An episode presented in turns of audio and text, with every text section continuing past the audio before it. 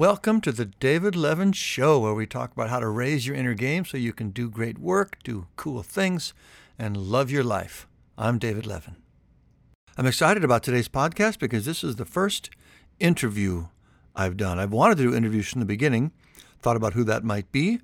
Uh, today's guest is somebody I wanted to talk to for a while. Also, today's guest is Rob Ashton. Rob is the founder and CEO of Emphasis UK.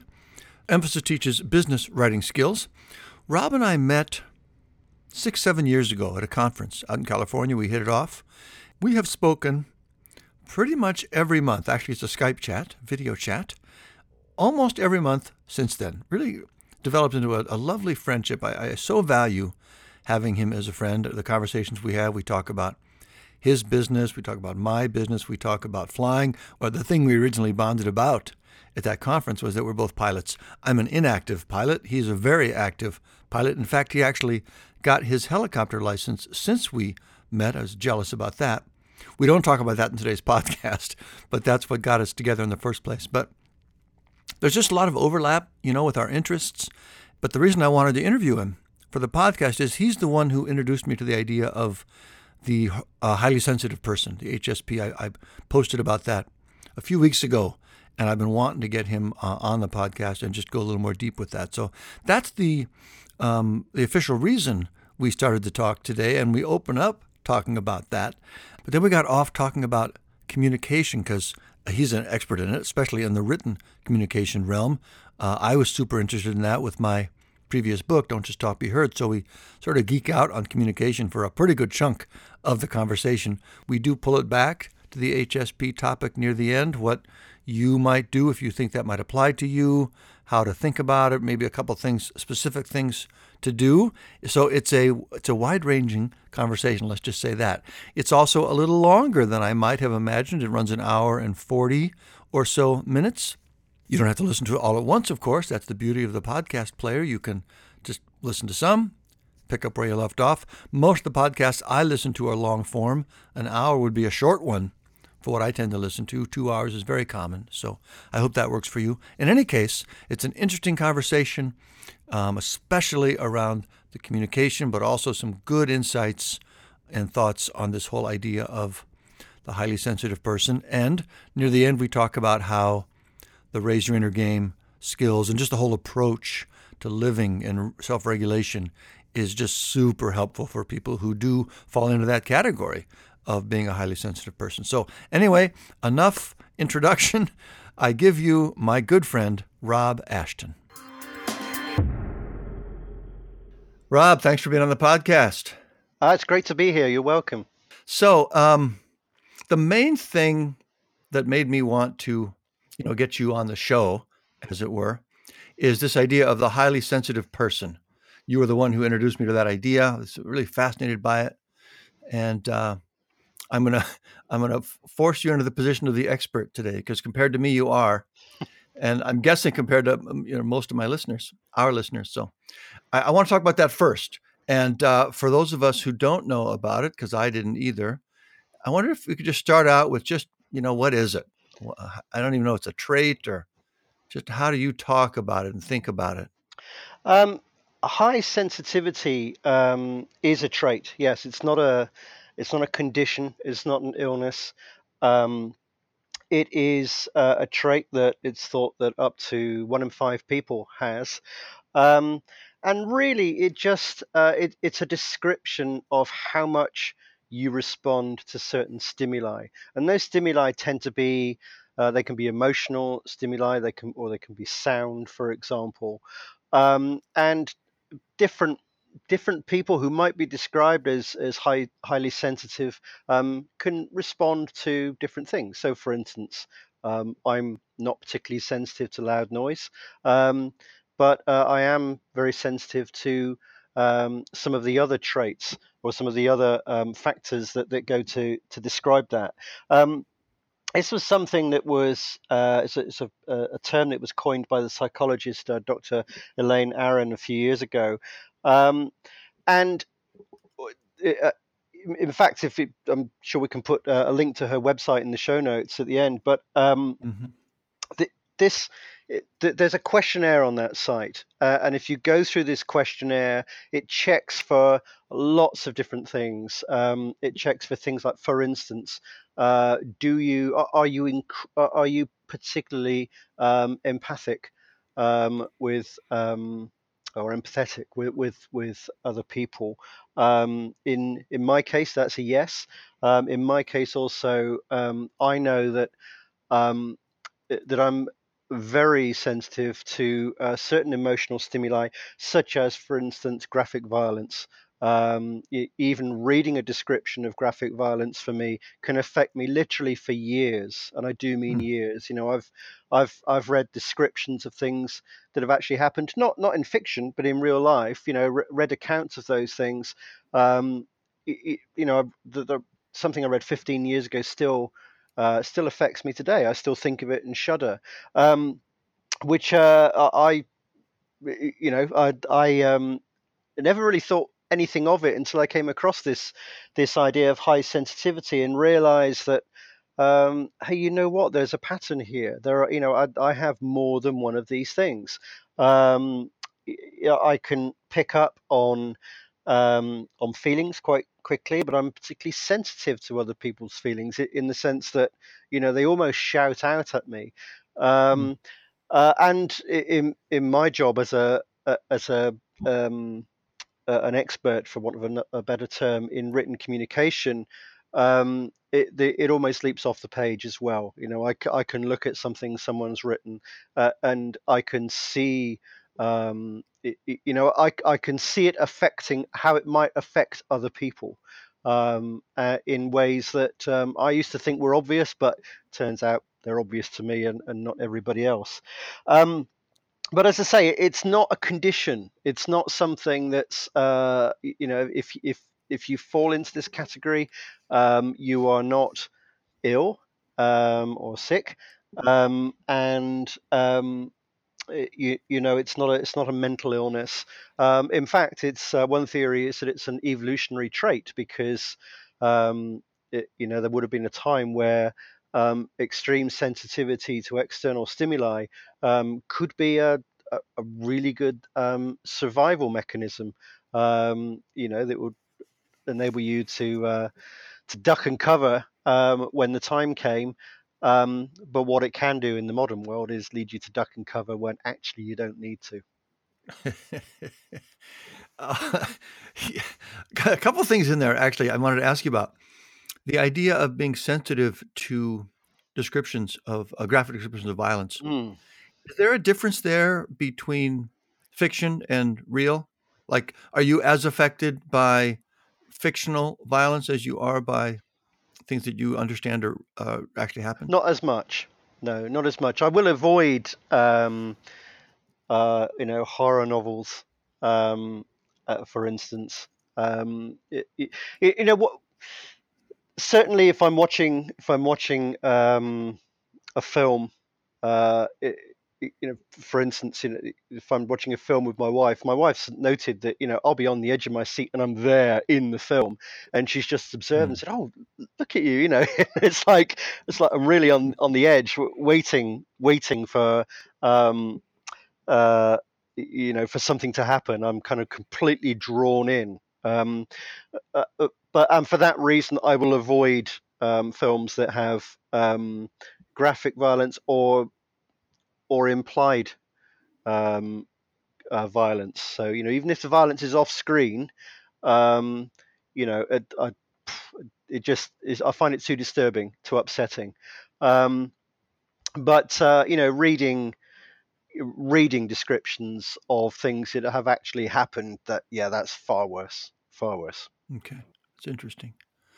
I mean, I I haven't taken the the uh, assessment questionnaire that you're talking about. I don't think I did find an article somewhere online that had 24, 21 maybe, uh, you know, signs that you might be a highly sensitive person. And uh, I, I I also have the sense that it's not a linear thing. Like it's not necessarily if you have, you know, 12, then you're not as sensitive as somebody who has 15. But I scored pretty high. Yeah, yeah. even though maybe it might not be that. Um, and one of them, the empathy one, is a big one. The empathetic element to me, I think that's if I'm understanding it right, I think that's one of the reasons I just can't do Facebook. Um, just just being told of all these things that are happening, even small little things, in, for all these people, I just can't process it. I just it's just overwhelming That, that's to me. yeah, me It's, too. And that is, I think, I think, um, uh, you know, social media generally um, and its effects um, on our emotions is something that's um, that's continually underestimated. Um, you know, it's the I, I know one uh, psychologist who who described um, uh, Twitter as as you know the the, the kind of like collective amygdala of the human pop of the of the of the human race you know um uh, it's uh it, it's just designed to stimulate the emotions. And and you know that's not accidental. That's you know it, it's uh it's designed that way to keep you checking. Um you know why why do we um why why do we crave uh, somebody liking something that we've posted when actually it really doesn't matter? If you think of all the things that matter in your life um that's probably way way down the list. You know quite often these people are strangers.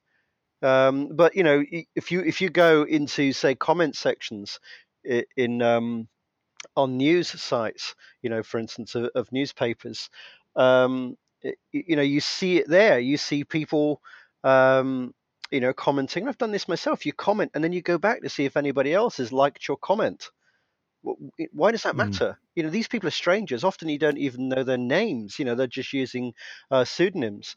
Um, so it, it it is it, it's it's a strange thing, but of course interesting because that is another example of of um, a trait that we evolved um, thousands of years ago um, and how it plays out in the modern world. yeah, yeah, yeah. So you mentioned this earlier. The the idea that this whole this collection of attributes uh, would be uh, evolutionary, Yeah, adaptive. Um, I mean, it's it totally makes sense to me that since sort of the the thing that makes us more successful than the other, um, you know, animals out there, is our social ability, our ability to work uh, in groups. Um, totally supports that. I mean, the more that ability to empathize get, helps you understand and keep the group moving smoothly, and that interest in there's a little different side of that, uh, but the interest in are people, you know, re- responding to your post. Um, it's all about your your group consciousness, right? Yeah, ab- absolutely. Um, and this is why, this is another reason why, uh, you know, I say it's not a condition. Um, it, you know, it, it's a trait, and it can, in some circumstances, it can be a real advantage. Um, because if you can, if you can sense the mood very quickly, um, if you can, you know, if you're talking with someone and you can sense if if something is wrong, um, then uh, I mean, this is certainly something I think I can do. Um, uh, it, it can be a disadvantage because it can be a distraction. You know, if you think, oh, hang on, something something's wrong, and this person may not want to, they may not know anything's wrong. They might may just be giving out signals, um, but usually they do, and they may not want to talk about it. So it's um, it, but it, you know, it can be a real advantage in, in most cases. Um, well in many in many cases i think it's an advantage you know i i used to think this was a social anxiety thing um uh, you know another way it plays out with me is um if i if with large groups going you know go, going to to large gatherings um I I used to think that I was just a complete introvert, um, socially anxious, um, because I would find those things quite a trial. Um, but but since I've discovered this this concept, um, I realize that that often it's not that it's not that I'm actually socially anxious. I mean, you know, I, lo- I love talking to people. Um, I it's somebody described it as being antisocial once, and, and it's like, no, this absolutely is not, and you know, being antisocial. I I, I love um, love being around people, but actually, in in that kind of gathering, it's being overwhelmed because hmm you go in and and you can see, you know you're you're in a room and so much is going on that you've got all these signals flying at you and it becomes very difficult to process them. I, you know i went to something last week and and you know i left after about an hour and i just had to sit in my car for 10 minutes and just stare into space you know and while I, I, was kind of processing all this stuff that had been going on um, but like I say, you know that doesn't that that's not unusual. Uh, it, it's it's thought to affect up to uh, up to one in five people. Uh, so I know well, there will be a lot of people listening to this that it affects uh, in a similar way. Absolutely, and it's not necessarily that that's not introversion. Also, I imagine because um, they do talk about. I guess the last time I really kind of put my attention on the whole question of introvert extrovert that most people are actually in the middle, right? Yeah. Ambiverts. Yeah. Um, and, and introvert and extrovert in different situations as well. Yeah. Yeah. I'm so much the same. I have this image, as you talked about that, I have this image of going to family gatherings. My wife's got a big family. Yeah.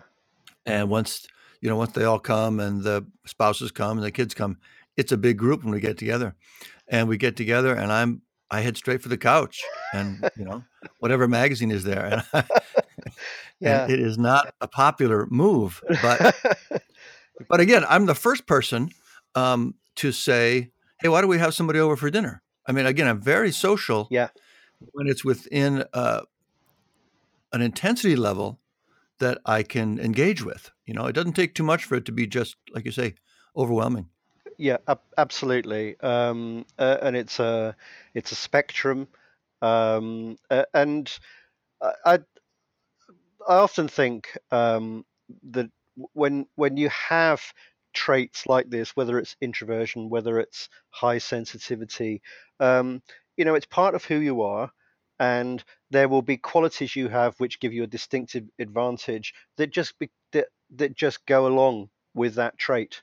Um, so, for instance, you know, you might be an introvert, um, but you might also be um, very creative uh, and and very thoughtful and and you know have a very strong imagination um, have a very rich inner life you know um, which can which can produce a lot of ideas. Um, and incidentally that rich inner life is is is another one of the characteristics that's very common in highly sensitive people. Um, but you know these it, it's i think it would be wrong to describe these things as um, you know as a as a disadvantage all the time. That they, can make life difficult for sure at times but also they can produce um, you know can produce lots of ideas um, they can produce original thinking um, and they can reduce you know they can produce um, you know great creativity. Um, so but you know they're all part and parcel of of the same thing and you know often you have one then you you know maybe you can be very sensitive but also very creative yeah, I think it's interesting too that you know you and I both ended up. I don't know if how, where the causal path comes, but we both have done work in on the in communications. Uh, you know, I'm not doing that so much now. But my last book, which grew out of uh, just some kind of personal coaching I was doing with speakers and executives, but as as we talk about the the empathetic side of this and being able to pick up on the emotions that are happening and maybe other people don't see those that's exactly what that was about exclusively what that was about. I would be with somebody i would be either hearing them speak hearing what they're saying or when you get into the executive coaching kind of stuff just kind of sit in the room with them. And i was just picking up there was just this, this loud list of subtext of things mm. that weren't being said but just the emotional undercurrent that was going on and as soon as I would, you know, help them see that and help them do things to, uh, I don't want to say compensate because it wasn't necessarily bad, but just make sure that they were communicating the same thing across all those frequencies, basically. It was just super helpful for them. And and again, it was just totally based on observing those things, which yeah. again to me was just like, of course, that that was like the the main signal I was hearing, basically was the emotional the unspoken channel, and it just wasn't being picked up by a lot of people. And that sounds like very similar to what you're talking about in uh, in the work you do, or some of the work you've done. Absolutely, you know these things often scream out at you, uh, and um, it's taken me a long time to realize that not everybody is seeing this stuff. Um, you know, not particularly for instance, if I'm reading a document or a transcript of a um, of a live chat session, say in you know on a customer help desk, uh, and you can see the point where it all goes wrong, uh, and you think, oh, how, can, can you not see? Can you not, can you not see what this person is saying and, and what they're uh, and feel what they're you know or, or understand what they might be feeling in saying that? Um, and um, you know, it's Yeah, it's yeah. easier for some people than for other people.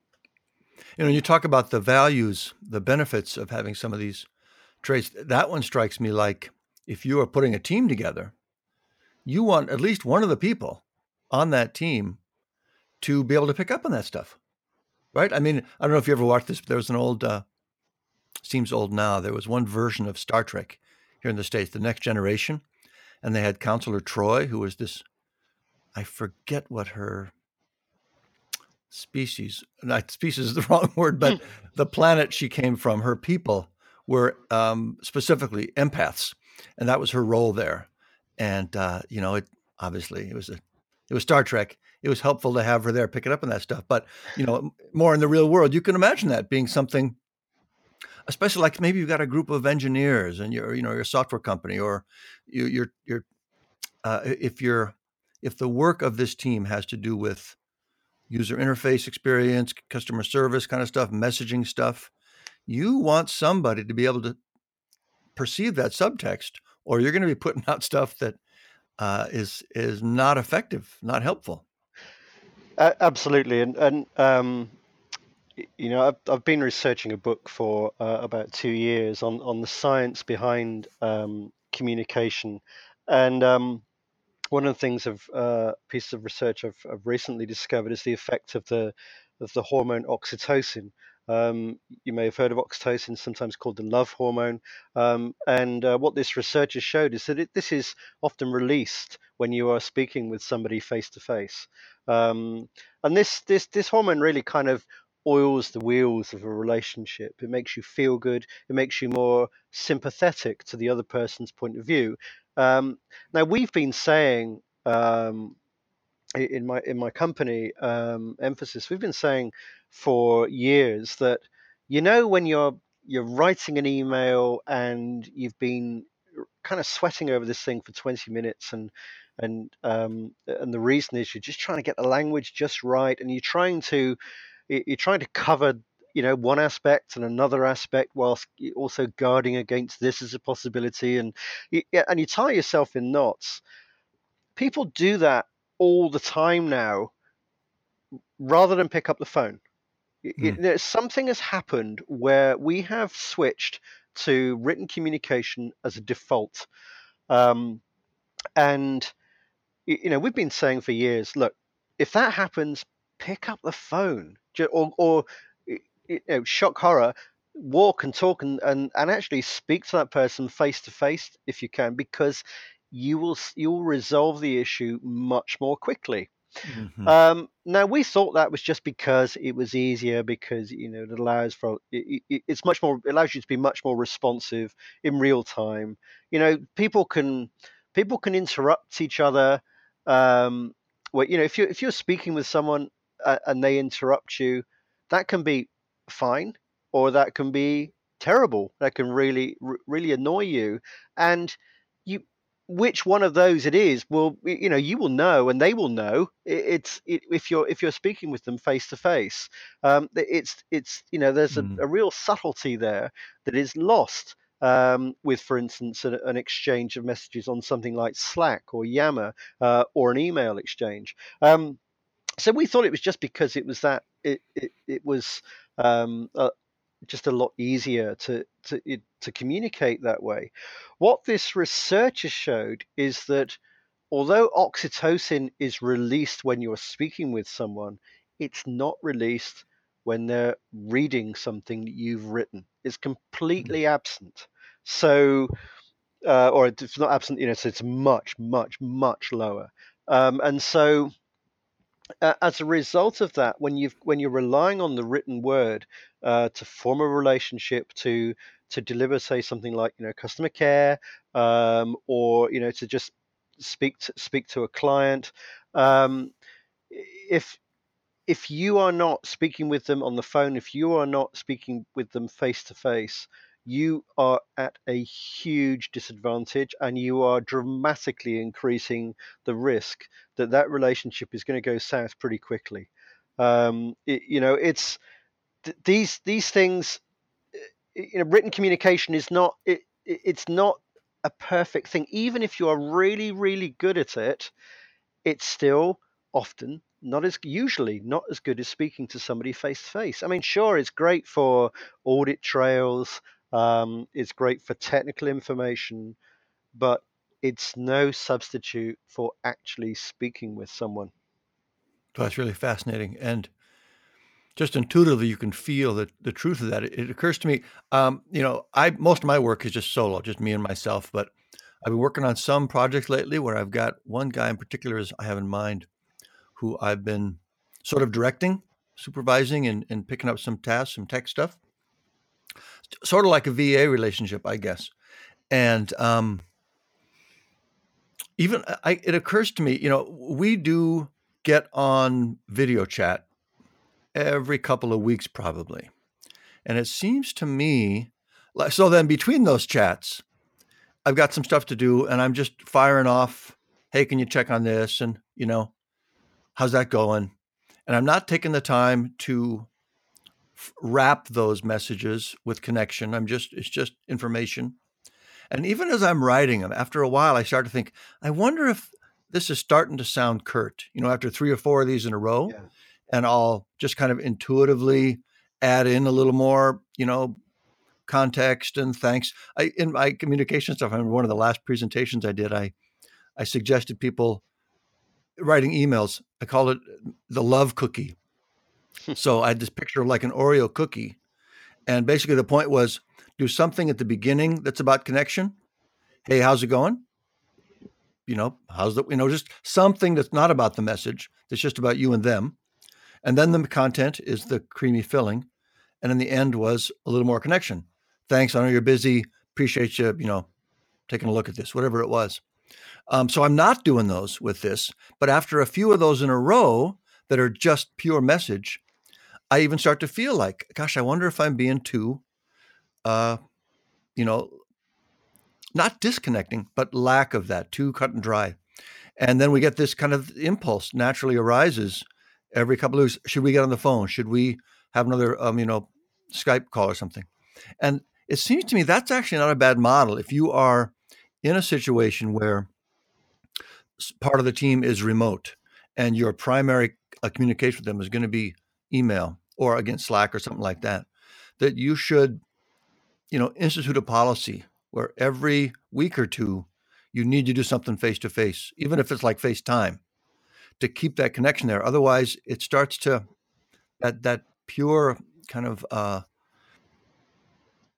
uh, I can't think of the way to describe that. The the lack of connecting communication. Yeah. Starts to chip away at the relationship, even if there's no intent there. But you know, it can happen. It can happen really quickly, and you know, it doesn't, yeah. it doesn't have to be a face-to-face meeting. It doesn't have to be a video call. Just a phone call is better than relying on written communication the whole time. Um, your instincts yeah. are absolutely right. You do need to pay attention to this stuff in your written communication.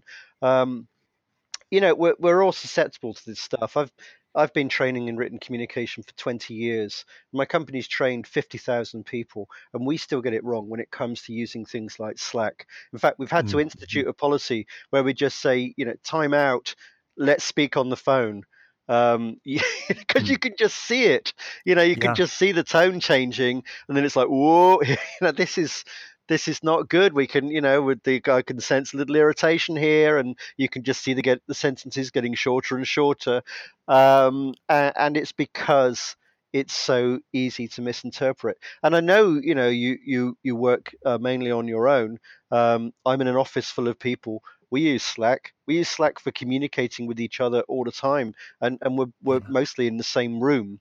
And this is this is really common, um, and has been for a long time, you know, right back to when we first started using email. Um, you know, over 20 years ago, um, I remember uh, joining an organization and they had this this newfangled thing called email, um, which really ages me. Um, just saying that, but I I just remember um, really vividly. I was in a it was a large organization, but but there were three of us wo- worked in, in a, a small corner office in the, this this old building um, in the center of London, and um, my boss uh, from time to time would would walk in um, and you could just you know you could tell he was in a he was in a bad mood you know he'd maybe had a you know a row with his wife or he'd had a really bad journey in or his football team his soccer team had lost that weekend whatever it was could be many things. Um, something was wrong.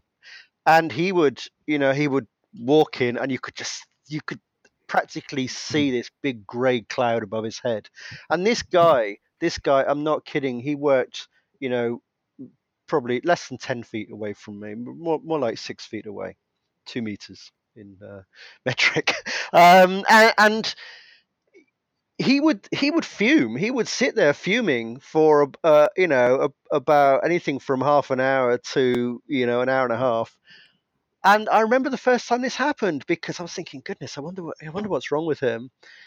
And then I would get an email from him apologizing, and this guy was sat next to me. You know, and he's Oh, "Oh, yeah. really, really sorry. Um, you know, I had a bad journey in this morning. Uh, didn't mean to take it out on you." And I just, I was just astonished at this. I was thinking, what, what makes you think that that makes it better? You've just made it worse. You know, why not? Why not say, "Hey, do you want a coffee?" You know, sorry about that. Um, you know, and th- there was nobody else in the room at that point. why not just tell me? But there's something about hiding behind. Um, our computer screens, you know, and you see this, of course, in you know, with the the keyboard warriors in uh, in chat forums who, you know, uh, very brave at Oh, yeah. criticizing people, very quick to react, uh, and you know, and on Twitter, Yeah. um, and yet, you know, how many of those don't even use their real name? Um, it, you know, Right, it, right. it's they just feel very brave when when they're on that keyboard. So it's it's something that's very seductive. We we don't realize we're doing it, and in fact, you know, when I say that, um, you know, I'm researching a book on written communication. Um, people sort of say, "Oh, you know, how, how do you mean written communication?" And I said, "Well, you know, writing." I said, "What, like handwriting, or what do you mean, grammar and punctuation?" I'd say, "No, no, no, no, no. You know, you know that thing you do most of the time. You know, when you've got your phone, what do you use your phone for most of the time? It's not making phone calls. Uh, you know, when you're communicating with people, you're generally texting them, or you're on WhatsApp uh, or iMessage or uh, whatever it is. Um, that's writing." Uh, if you are, uh, you know, you'll you'll email them. You you will use Slack. In fact, you would do anything except actually speak to them. Uh, I I have a theory that it's only a matter of time before I, before some um, tech company forgets to put a, a, a voice function, a phone function in a phone, you know, or maybe you'll have to download that as an app, you know, because I mean, my, my yeah, just just looking at my um, it- you know, I've teenage kids, and just looking at their their faces, if their phone actually rings, you know, it's like, what what kind of psycho is phoning me? Yeah, yeah, and they're holding this device in their hand. Um, it, you know, it's it, it's it's extraordinary. It's it's really really seductive. But what's fascinating to me, if I heard you right, was that when you're talking to people about your book, they don't intuitively connect that their texting and emailing is written communication. Correct. It's just communication. Correct. It's become our Right? That's, default. that's even it's that's what even more of the seduction. They're not even aware that they're using that channel versus the other one they're used to using. and and you and I, David, can remember a time when people were talking about people no longer using the written word. You know that this would we would just use the phone all the time, or or you know video phones or whatever, um, and we wouldn't write to each other. Um, that, that you know writing was a dying art. Nobody was going to do it. Um, and and who could have predicted that that we would actually go to the other extreme so quickly? Um, Yeah. and and we are we're just not equipped to do it. Um, you know, the written word um, does have uh, quite a dramatic effect on us. In fact, one one of the other things I've noticed is that um, we w- when we're unsure of um, what to do next, or you know, if we're tired, or we you know we need a break, or whatever it is, um, m- more often than not, we will uh, you know we'll, we will turn to some kind of visual stimulation, and when you're just in you know out in the world on a on a train or or even in the office, you will read something. You you, you will turn to something and you will read it and you will seek information. Um, and so we are continually putting um, exposing ourselves to, to the written word. We're reading words that that lack this um, this oxytocin generating capacity. Um, you know, so so we're very likely to misinterpret them um, or to to react to them without it being tempered by you know kind of you can almost imagine someone saying, "Hey, you know, it's uh, don't take this the wrong way," or um, you know, maybe that's a bad example, but you, you know, they, a, context. They they, mm-hmm. they lack a context, an emotional context. Um, mm-hmm. And so we're you know we're reading this stuff all the time, and it's going straight in.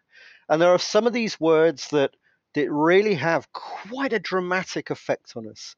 Um, you know, all words are not equal. There are um, there are some words that are um, really really powerful and and they generate a huge um, emotional effect, um, emotional effect, um, and uh, you know it's it, some of those words are um, you know the ones in the top in the top 20 are almost all definitely not safe for work you know. Um, they're the they're the taboo words you know and you can't ignore those. If someone drops the f-bomb uh, or worse you know you can't ignore it. In fact even me saying that uh, you know, there'll be people listening to this and now thinking of those words, you know.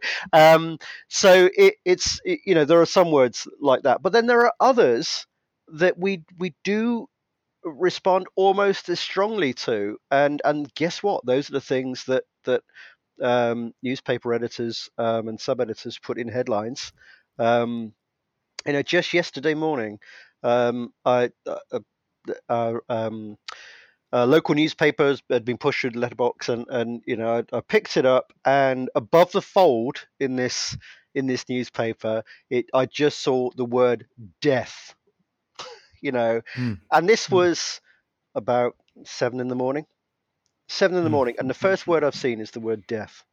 Um, and and it didn't get much better. You know, I opened the paper and it said on the streets.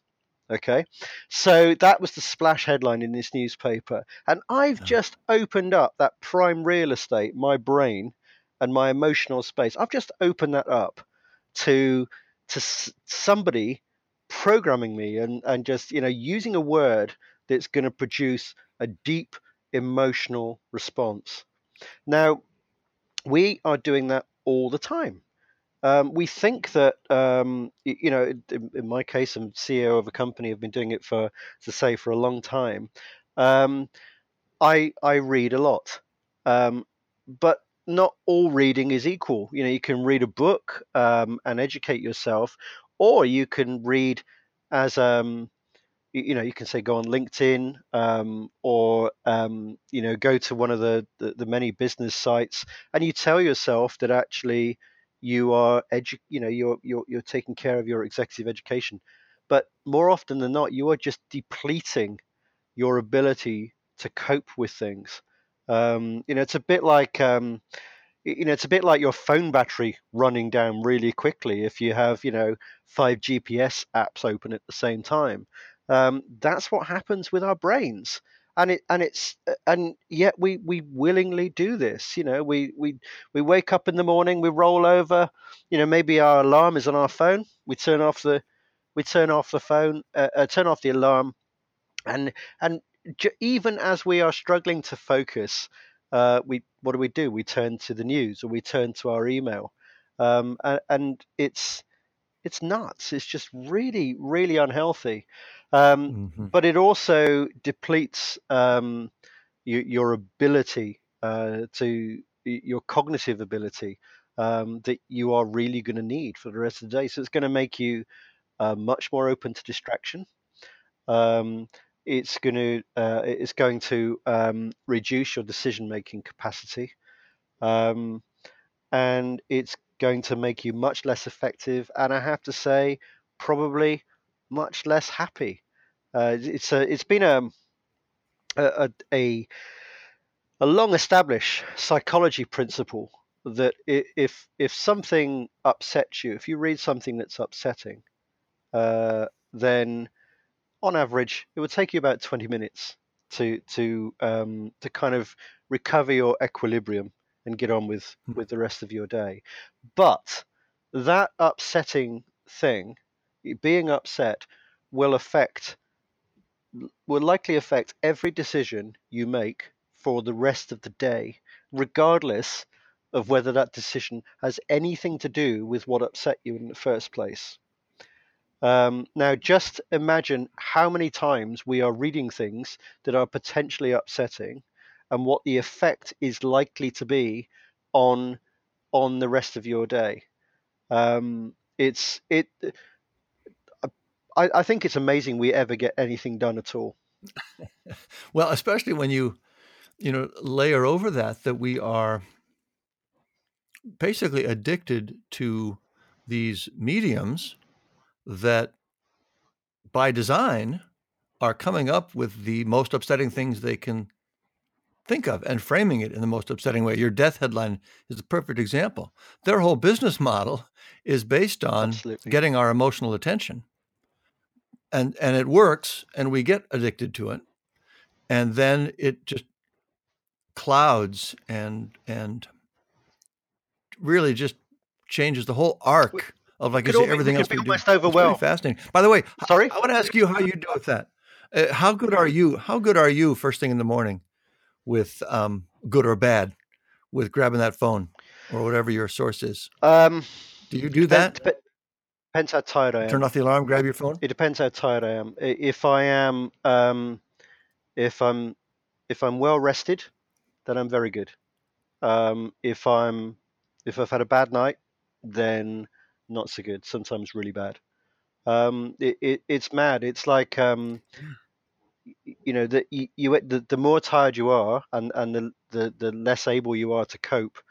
Uh, I find in, in my sample of one that uh, the more likely I am to go and do the thing that's the last thing I should be doing. I'm exactly the same. Um, it just goes right to willpower. But the thing that's really fascinating to me in that is, mean, the reason we grab for it is because there's this unconscious sense that there's comfort in it. It's a it's a comfort move, comfort seeking move, and that's what's really hilarious because it's anything but right. I mean, it does the opposite to us. It's like it's like for me, if I had a rough night's sleep, I am going to have a Coke Zero as part of my, you know, breakfast.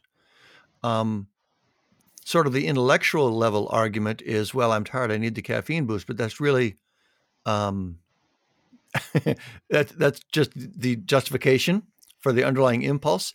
The underlying impulse is it's just comfortable. I'm caring for myself. Absolutely, I am comfort. Yeah, I need this emotionally. Yeah.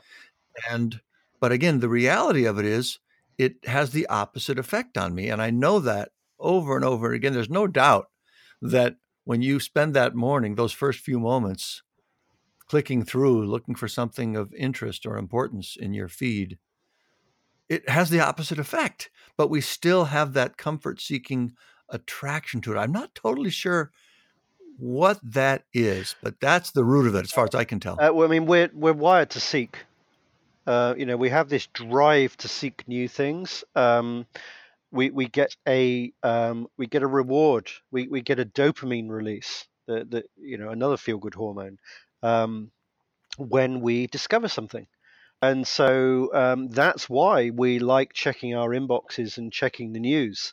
Um, so we're just searching for dopamine. we're searching for something yeah and that would have you know that would have got you off your butt and out of the cave and and you know um, hunting for the next meal that would have kept you alive um, back in the day um, and so you know that's that's a in a, a very old part of your brain um, Yeah. and you know when you're tired there is nothing to overcome that drive there's nothing to say hey look you don't you don't actually need to do that you have cereal in the cupboard you know um, or you know it, it's um, w- when you are tired, your your ability to overcome those basic drives is diminished. Um, so, you know, we we think we think we're going to get a dopamine boost uh, when we find new information, and we do. The trouble is, it's usually then uh, immediately followed by the opposite effect when you know we get a release of cortisol, the stress hormone, um, because we realize actually, oh look, there's something new. Oh no, it's something terrible. I feel bad, you know. Uh, and and then and then what do you do? What do you do? It's a bit like channel flicking. You kind of see the story, you read it, and you uh, do you get to the end and say, hey, you know what? Enough of this. I'm going to go and do something productive, or do you say, well, you know, that was really depressing. I'm going to try and find a story that cheers me up.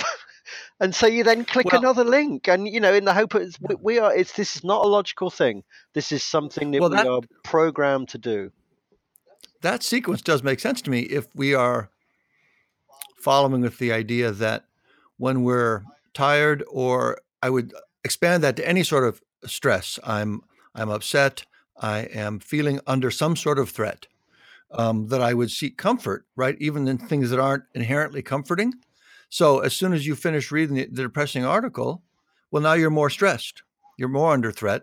So that impulse for more comfort is is heightened. I mean, it. I can see a thread there anyway. You're absolutely right. Um, it's um, you're absolutely right. It, it's it, it it is a logical sequence, isn't it? It's something like if they were if they were happy stories, you could turn it off.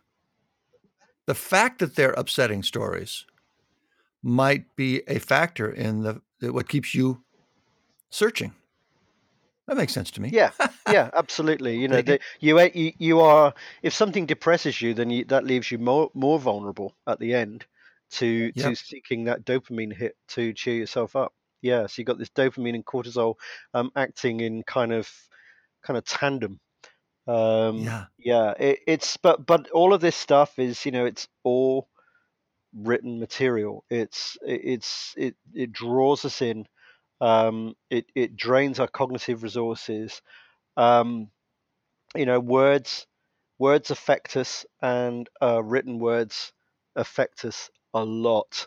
Um, I, I, was on a, a, train recently and I looked around the carriage, and uh, maybe 80% of the people in that carriage were reading something. They were either reading uh, something on their phone um, or they were uh, reading a newspaper. Um, and it just, it just kind of fascinated me because I was thinking, you, you know, that we have this discomfort. We're, we're, we're sat there, we're on a train. Now, now, you know, I live in a nice part of the world. The scenery was beautiful, but but they weren't looking out of the window. Um, I guess maybe it's a response to being crammed in a carriage with a with a bunch of strangers. You know, we we we, we want to do something. Yeah, safety. Yeah, yeah, yeah, we want to do something. Um, and yeah, there's probably a suggestion. You know, if one person picks up a newspaper, then someone else might as well.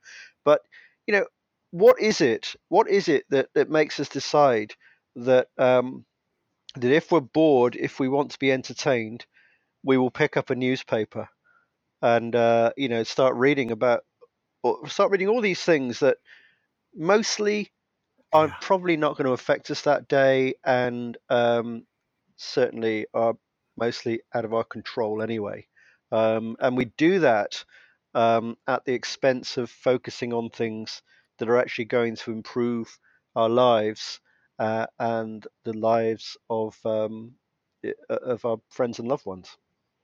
Well, I know for me, I've been paying a lot of attention to this lately in myself. I know for me, it's just a pure boredom play, which is the oxytocin play. Yeah. Right. Yeah. I mean, I just I'm looking for something novel, um, and then pretty quickly kicks in the addictive patterns. I just like we talked about. I get it. I need some more. I want some more. Um, it becomes the normal. So for, here's a, a, good example for me. I and it's not as bad as far as the idea of uh, the nature of reading versus like listening to podcasts, but I've gotten into this habit where uh, if I'm as soon as I get it from my desk and I head upstairs, I'm going to go have some lunch. I'm going to go to the bathroom. I'm going to go just check in, do whatever. my instinct now is to grab my phone, check if there's any new podcast episodes, put the earbuds in, and be listening to something. Whenever I'm not working, I want to be listening or reading. And uh, I go for a walk. I try and go for a walk a couple, three times a week. And my, or even with the run, my instinct is to, what feels normal is to listen to something while I do it. And um, I've noticed that it's just pure addiction. So I've started to regulate that. I've started to, you know, sometimes at least make the decision consciously, not necessarily say, no, it's just, you're not going to do it, period. Or yes, we'll do it, you know, without thinking about it. Just, okay, do I really need to today? Is there something I really want to listen to? If not, just go. Um, but what I really notice is um, on those days where I go for a walk and I don't listen to something, or I just do the dishes, I'm just doing the dishes and I'm not listening to a podcast, I'm just there doing it. My actual inner experience of that period is so much more interesting and fulfilling and sometimes valuable. I'm not always, I don't always come up with stuff, but a lot of times I do then, you know, get my attention over to something I'm working on and trying to come up with ideas for, and I come up with stuff but it's just so much more alive and invigorating to just let stuff come up, whatever that is. Um, so you know that helps me make those choices yeah. later. But but that's that's what I'm observing in myself, and it applies to all those. Any sort of downtime, and I'm really talking about uh, literally. If I need to go to the bathroom, I think I mentioned this to you. This is too much information for people, but my first impulse is I've got to go to the bathroom. My second one is where's my phone? Because I'm going to take that time to read something. And if I just say, you know what? no, you don't have to read this time. I just, I just go to the bathroom. It's a completely different experience. Um, and, and, and, and really better in every way. There's, there's no doubt it's better in every yeah, way. Yeah, it, it's, um, it, it's almost like we don't experience life because we're, we're uh, you know, we're taking this drug almost that that just um, distracts us from everything. Um, uh, you know, and there are sometimes being distracted can be a good thing, and you it, it opens you to to information that you wouldn't have got otherwise. Um, but more often than not, that's not the case. More often than not, it just makes life more difficult. Um, I'll tell you one of the things that really helps with me, and I think this ties it back to the highly sensitive person topic. Um, and I notice this like I get to the end of my day. When I feel like the day was productive versus I get to the end of the day and I've been doing stuff all day and I feel more behind than when I started, um, overwhelmed by all the things that need to be done. Those times when I'm doing the dishes, I think is a really good example. I'm doing the dishes and I'm just sort of percolating and processing and thinking about what's going on in my day that is a very productive period to sort of have things feel like I have some control of them. Control's not the best word, but I'm just sort of up to speed. Like a lot of times I go to, I'll be on my walk and the, the conversation I actually have with myself is, okay, so let's see what's going on right now. What am I working on? Okay, here, this comes up and I think about that. Okay, where am I? What's next?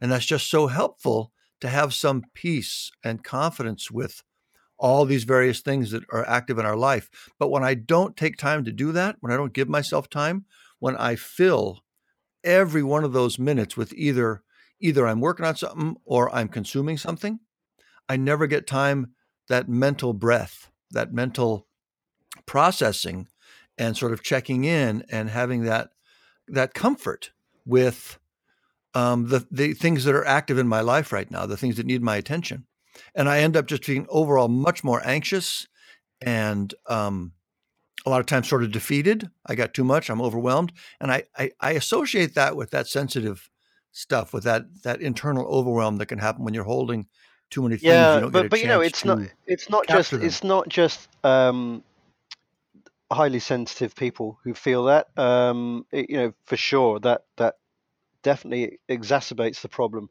Um, but you know, I I remember um, reading a quote, um, uh, reading an interview with with Barack Obama when he was in the Oval Office, and he was saying that every um, decision that came to him, if a dis- if if something came to him, if it landed on his desk, it was because nobody else could solve it. It was because nobody else could make that decision. Um, now, you know, I'm not CEO of the United States, but um, but I do run a company, and I, I think it's every every bit as intense. You know, the the things that flow to a CEO tend to be um, tend to be difficult things. By the time they they get to me, um, it's something that probably nobody else has been able to solve or to make a decision on. Um, and so you can see your role as a CEO as being a decision maker, and in fact, a, a, a maker of tough decisions. Now, tough decisions require a lot of mental energy.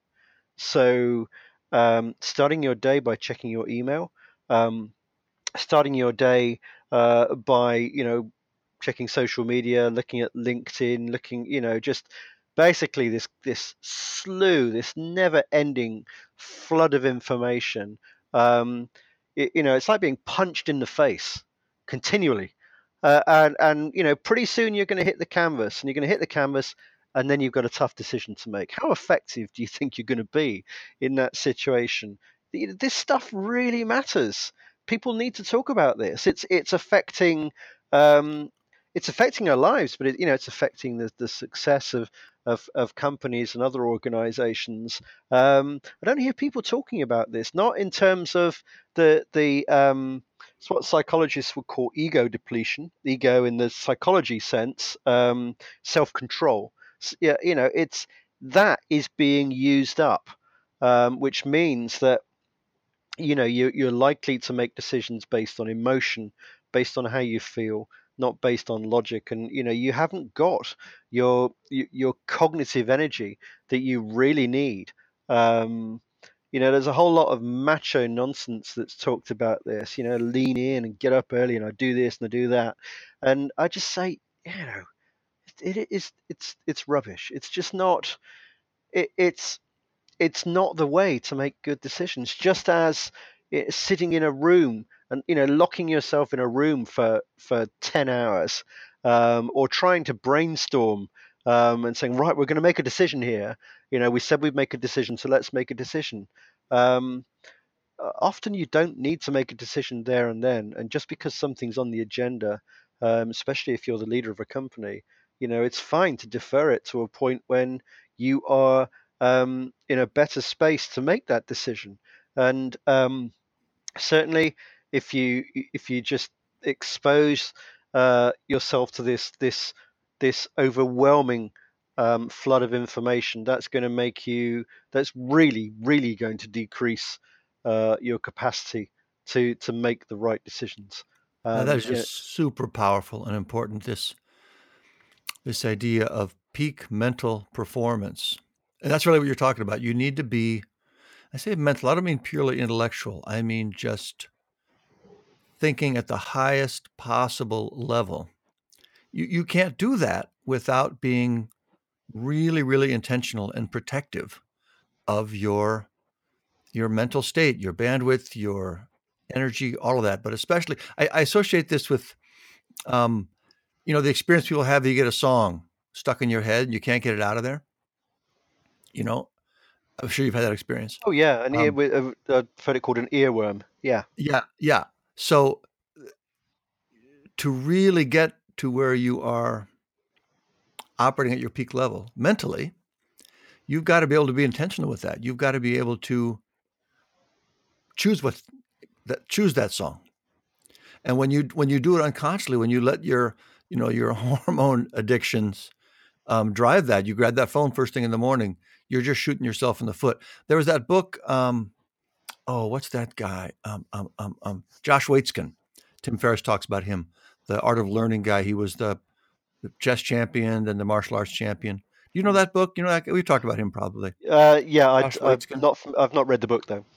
This fascinating guy, and um, yeah, in many ways fascinating. But he, and and the work he does, as far as I understand it, um, like the paid work, the consulting work is with people who, like hedge fund guys, um, which I don't know anything about hedge funds, but apparently they see themselves as needing to solve really sticky, complex problems that to do well in that realm, and I'm sure there's a lot of other realms that that would apply.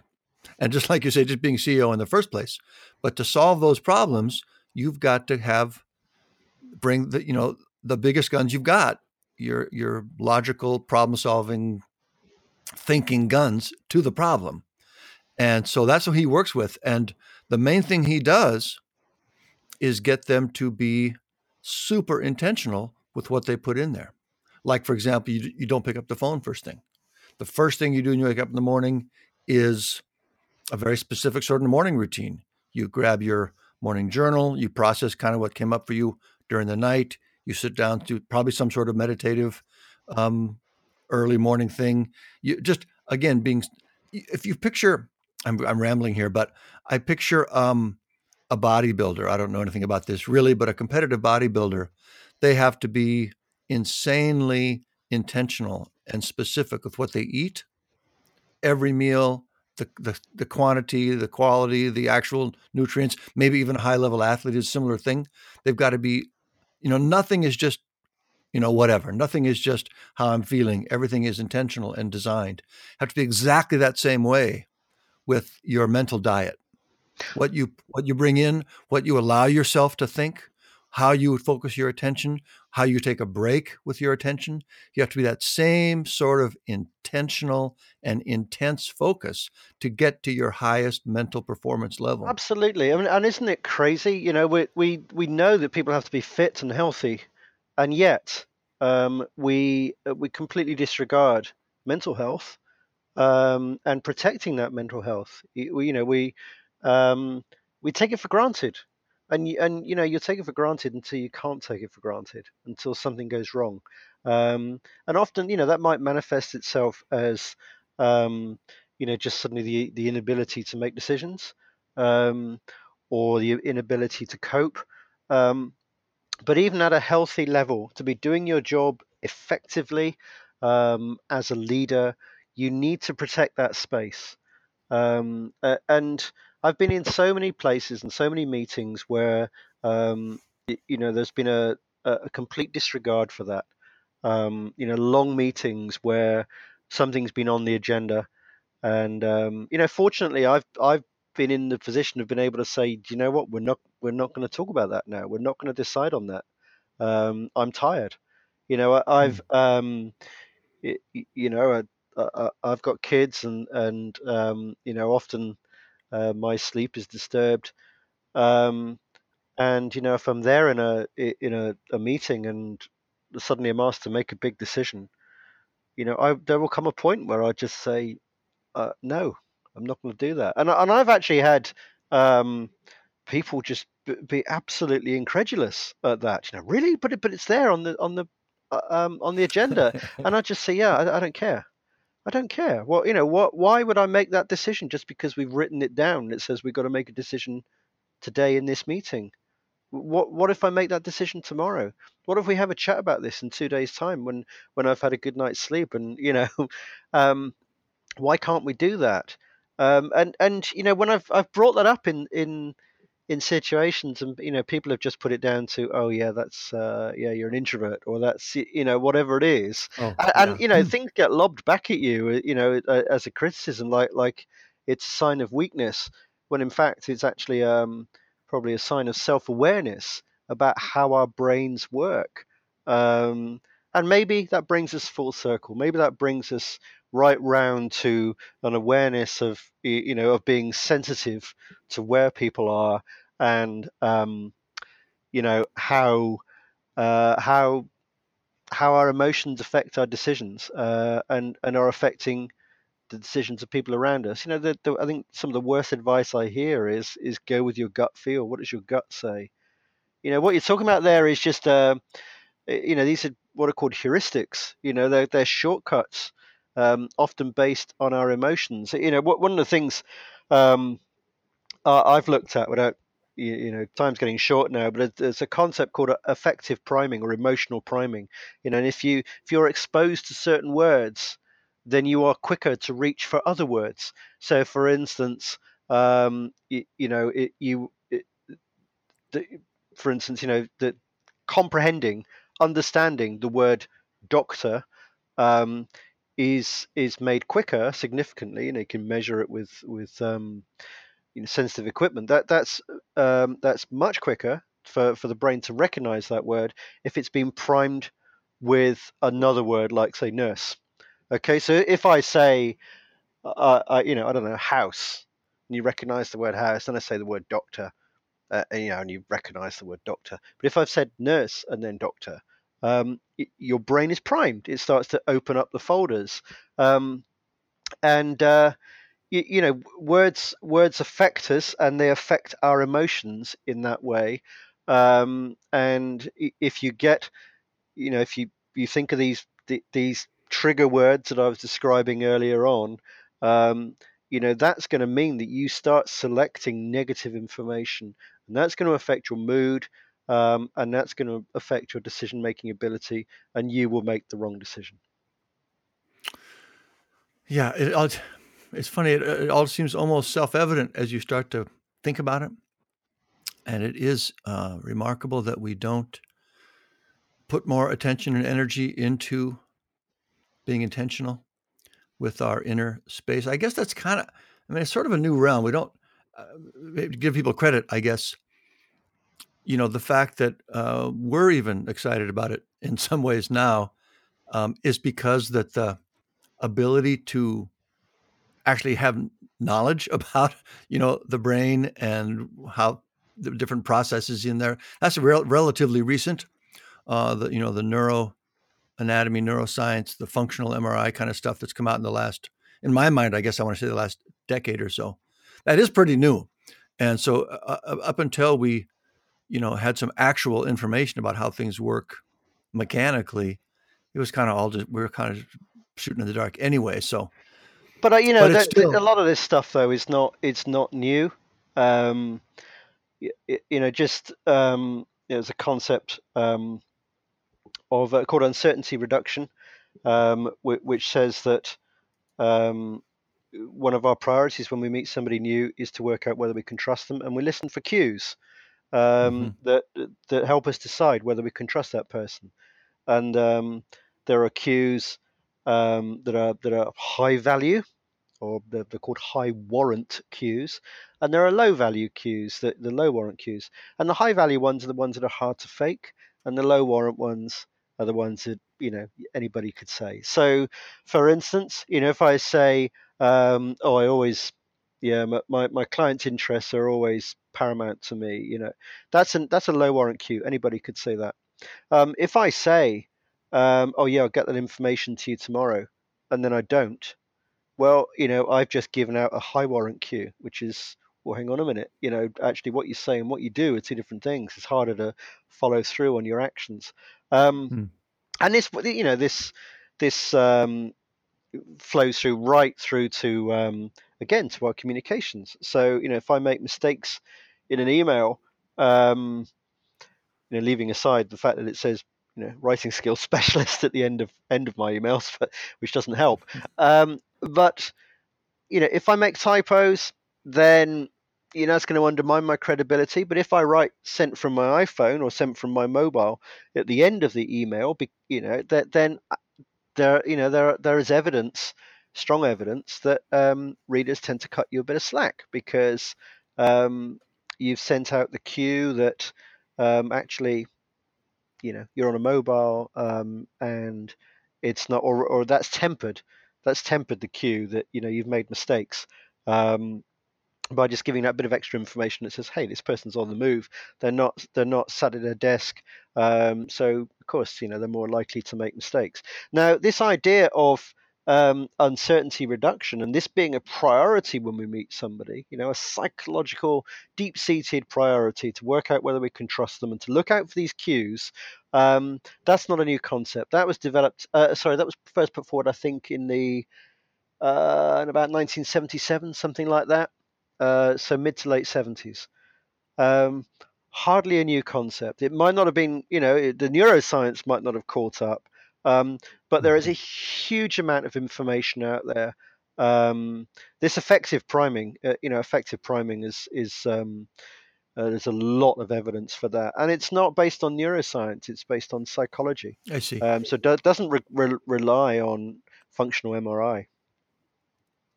Well, that's an excellent point. It still does feel like the whole realm. I say new. I mean, we're old enough that new can still cover 50 years, I suppose. but I mean, you think about how we framed performance, uh, self improvement, it's it, it's been fairly recent that we even looked to our inner life.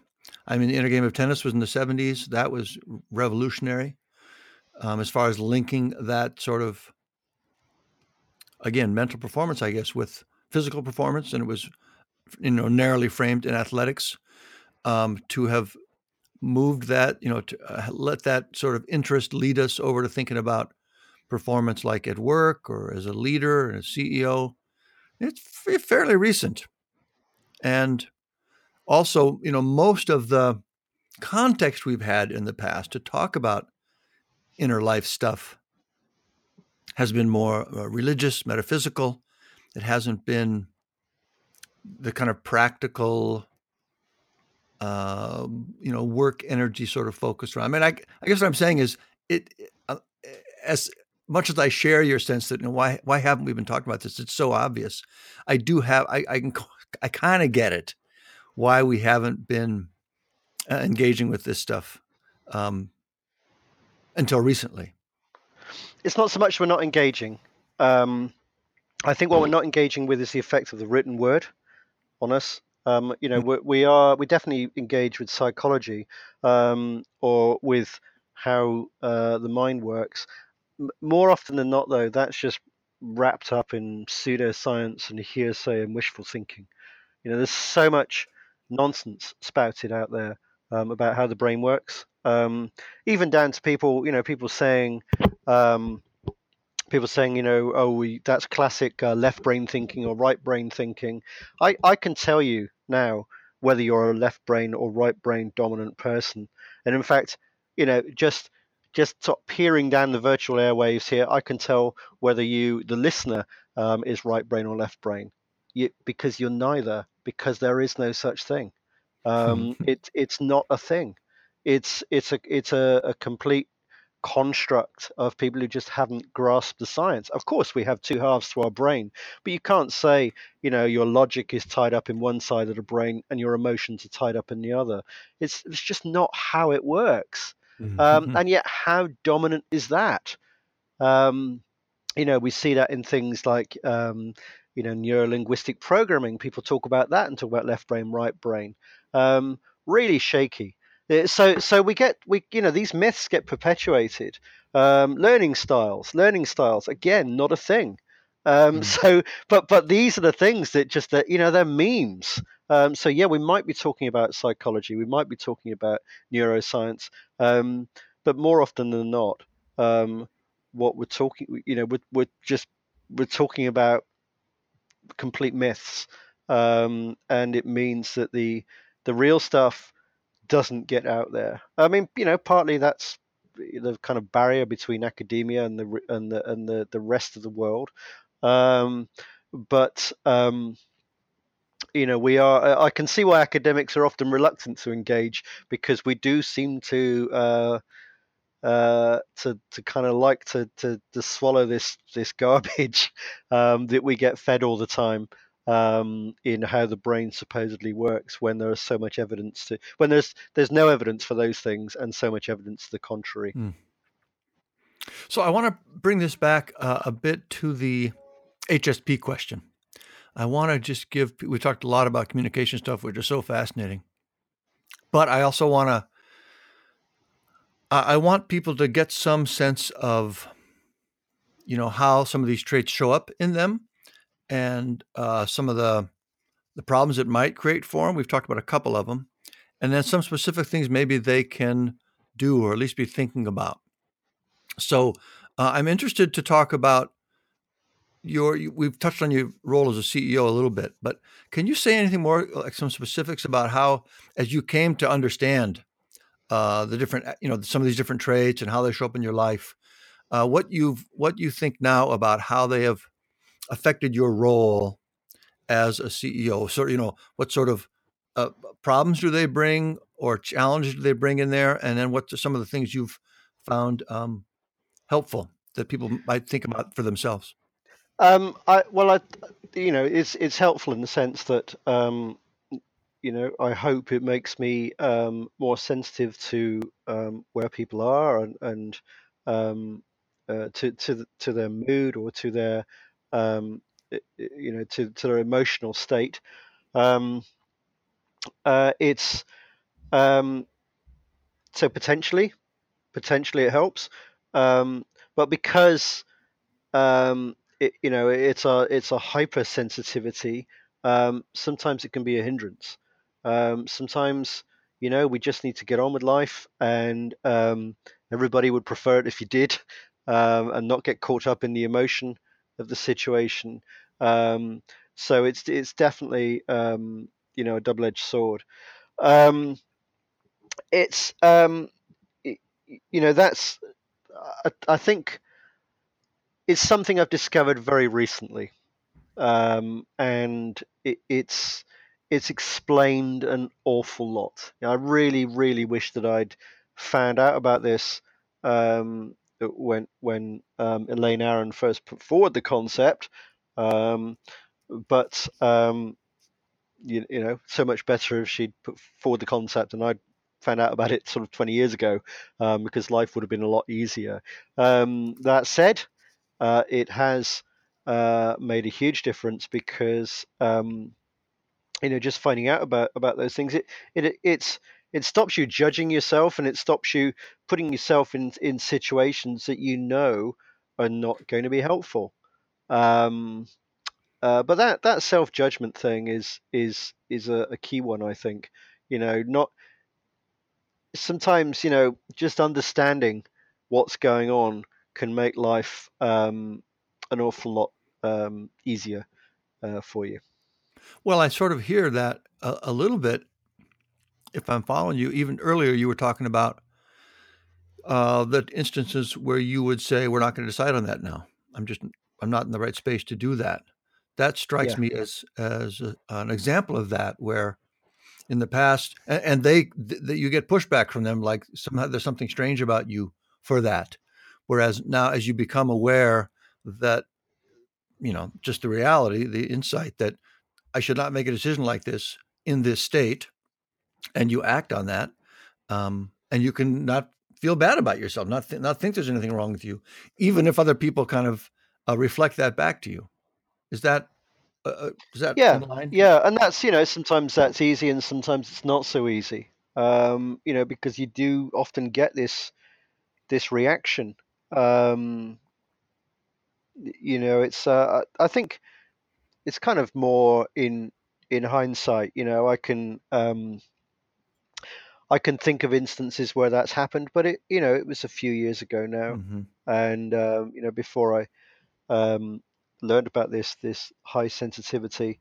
Um, but it just felt to me, uh, you know, I, I suppose, you know, it, to me, it just didn't make sense to make a decision.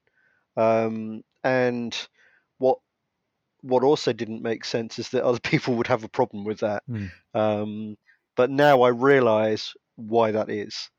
Um, you know, I realise that maybe they're not just picking up on the cues uh, in the way that I was. And uh, but I have to under, underscore here, um, I'm not special. You know, this is this is something that millions and millions of people, um, uh, a, a trait that millions have.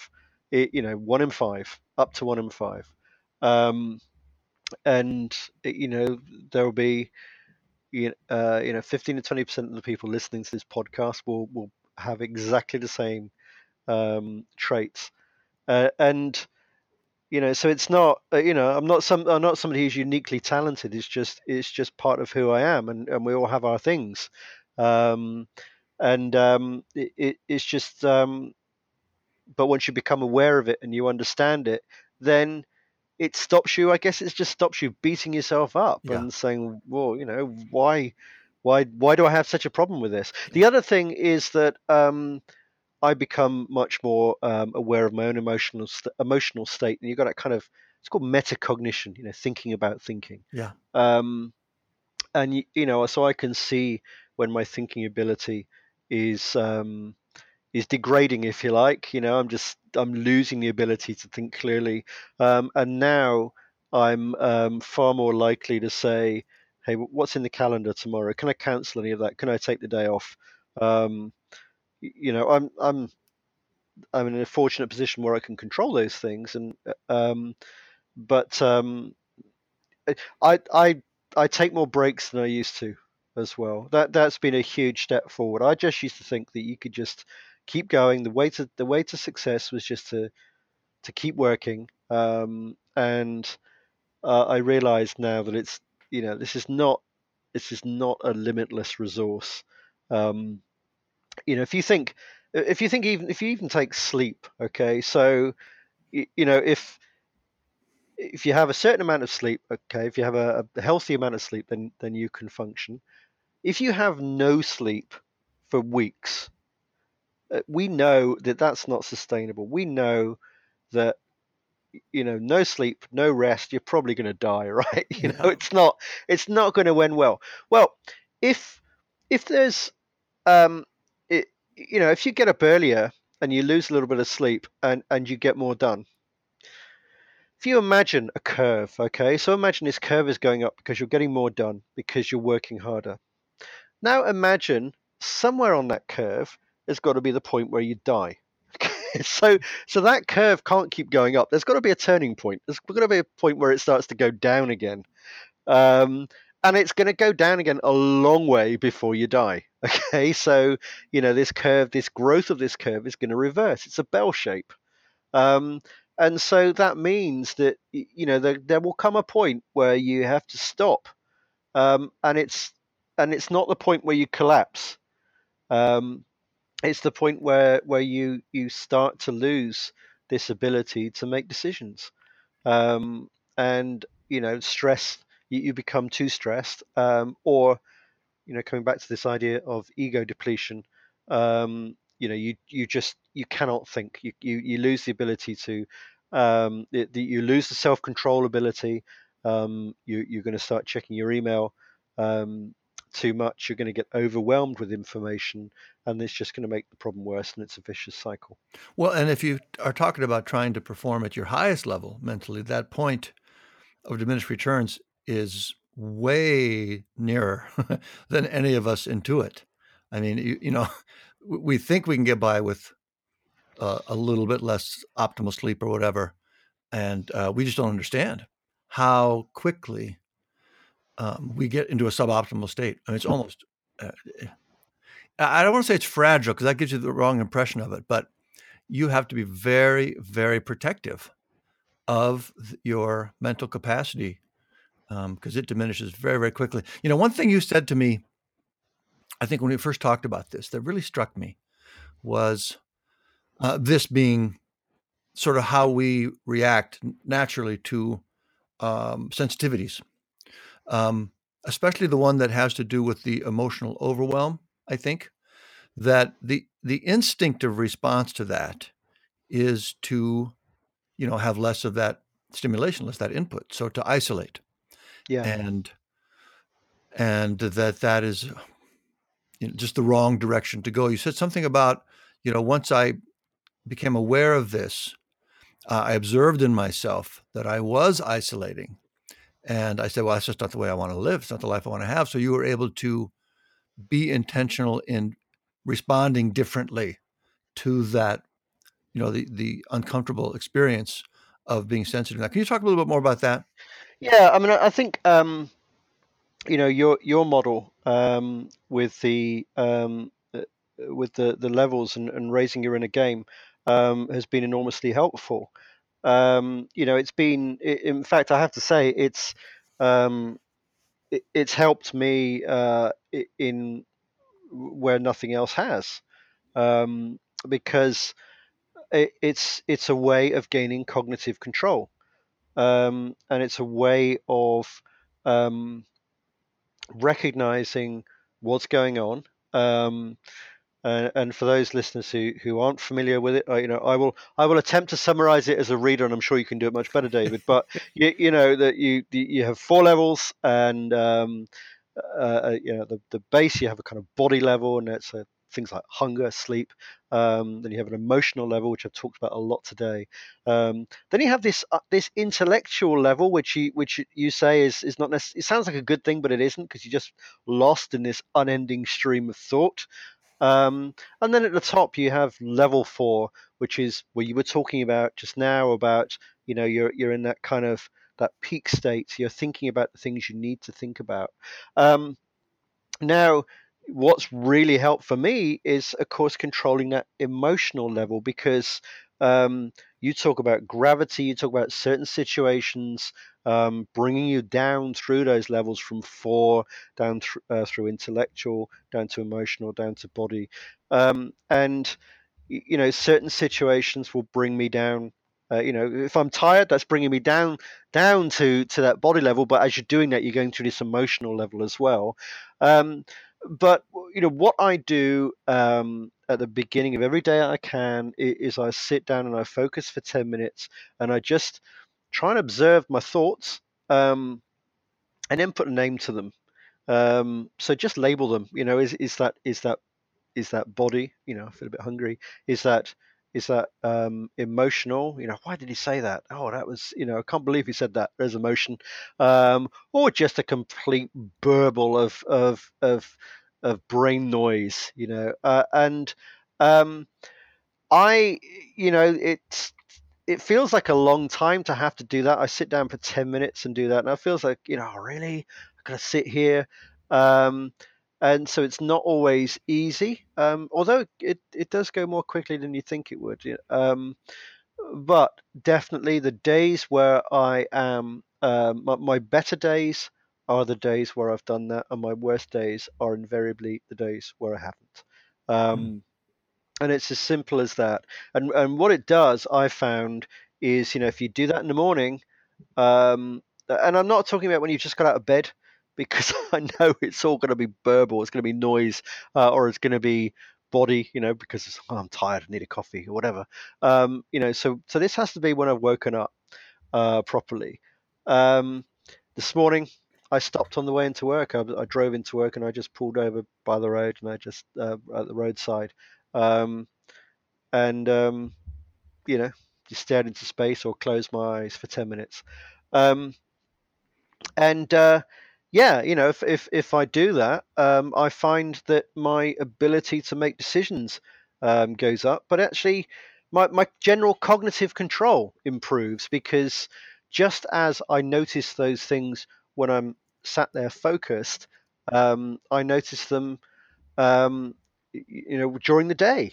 You know, I, I'll, you know, I may find myself kind of, you know, tempted to click on a, a, a on a news story and and and you think, oh, actually, why am I doing that?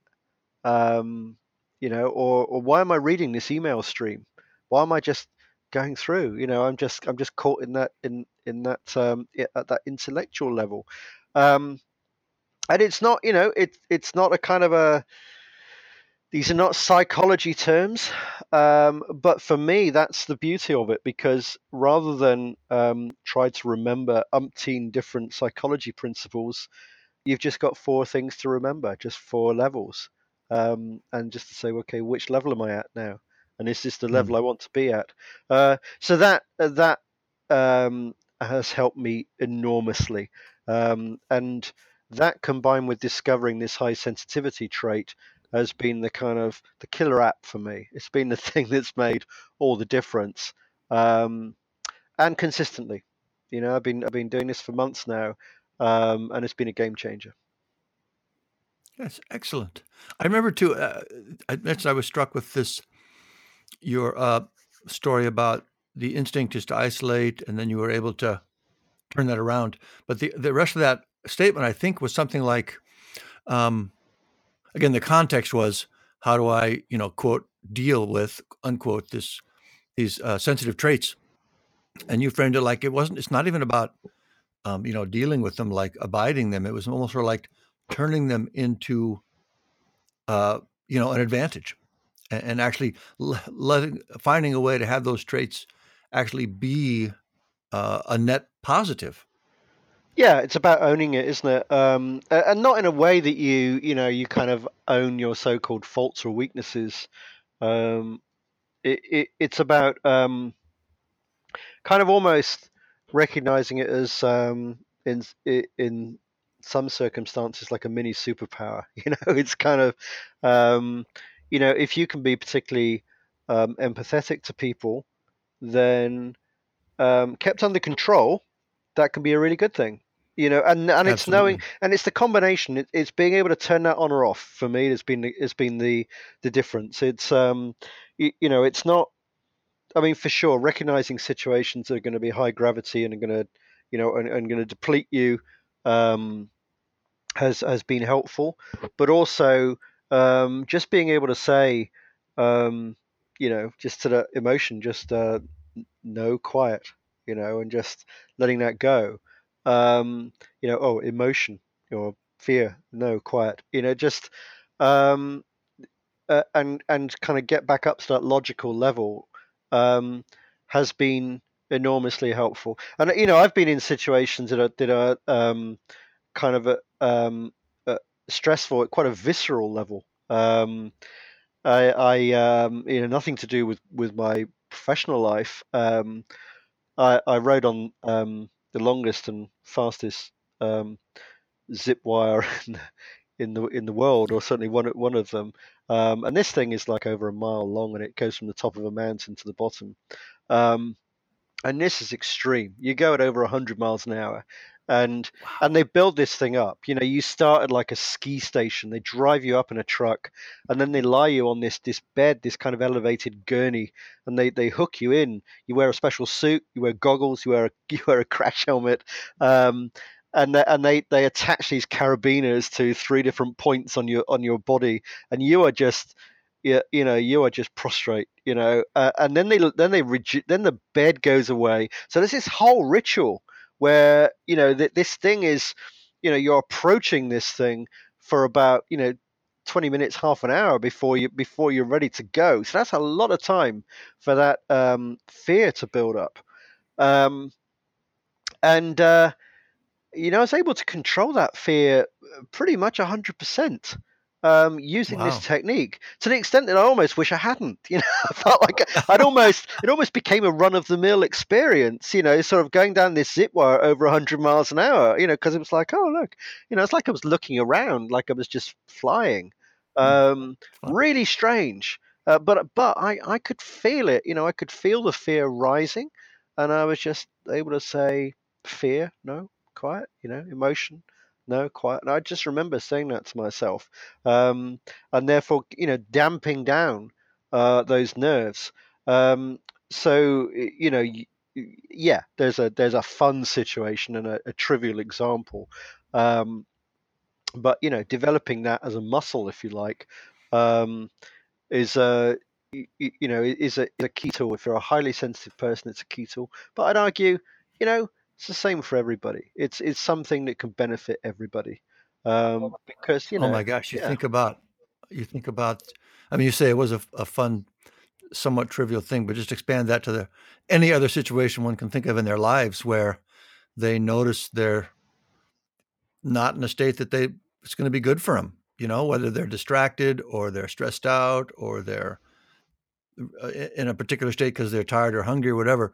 I mean, it's pretty much the majority of the time where if we're paying attention, we're you know we're reacting to our environment, our situation in a way that is not making us feel the way we want to feel, not have the be as effective as we want to be, and the ability to observe that first and then actually have some control over it. It's incredible. I love hearing you talk about that. I mean, obviously, I know it because that's you know that was the intention with creating yeah, yeah, it. But, yeah. but but hearing you hearing you relate um, that it shows up in your life exactly the way you know I I hoped it would is just oh, I love it yeah, so much. It's um you know it's uh, I think we all get swept along by emotion, and it doesn't have to be something as ex- uh, as extreme as um, you know riding the ultimate zip wire or or you know base jumping or whatever. I haven't, haven't tried it with base jumping. That might be a step too far. Um, but um, you, you, know, it's we are prone to our emotion. We're prone to fear um, uh, and slaves mm. to it um, all the time. Uh, and one thing I've noticed, incidentally, is that you know if I'm if if I'm prone to kind of that kind of emotional hijacking when I'm say tired, um, I'm I'm able to damp that down. That doesn't mean that I will have a good day. Um, it just means that the emotion won't run away with me, and I won't end up convincing myself that everything is terrible. You know, I'm, I'm able to just pinpoint it and say, look, emotion, enough already. That's okay. Let that let that go. I'm tired. I'm going to go and do something else. Um, rather than just continually kind of, um, you know, just trying to to drive yourself forward. Um, it's about more kind of working in in sympathy with where you are and and how your brain is working, and really being um, being much more sensitive to the effects of uh, of the, the environment and and um, the information that you're putting in your brain. Um, yeah, the, the effects of, of, of those things on on how your brain works. Oh, absolutely. And and when you are, I think the tired one's a great example because when we're when the state we're in is dictated by a physical condition, whether it's again being tired or ill or in pain or you know whatever, those really are the most profound and powerful effects. I mean, you there's just not much you can do about them. But eh, like for example, you can't just notice it and then all of a sudden not be tired. You're still going to be tired you're still going to be in pain or whatever it is.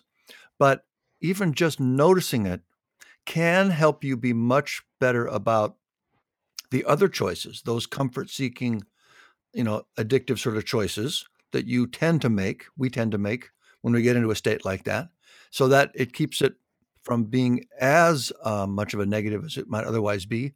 It also makes it, it keeps you from beating yourself up about it so much.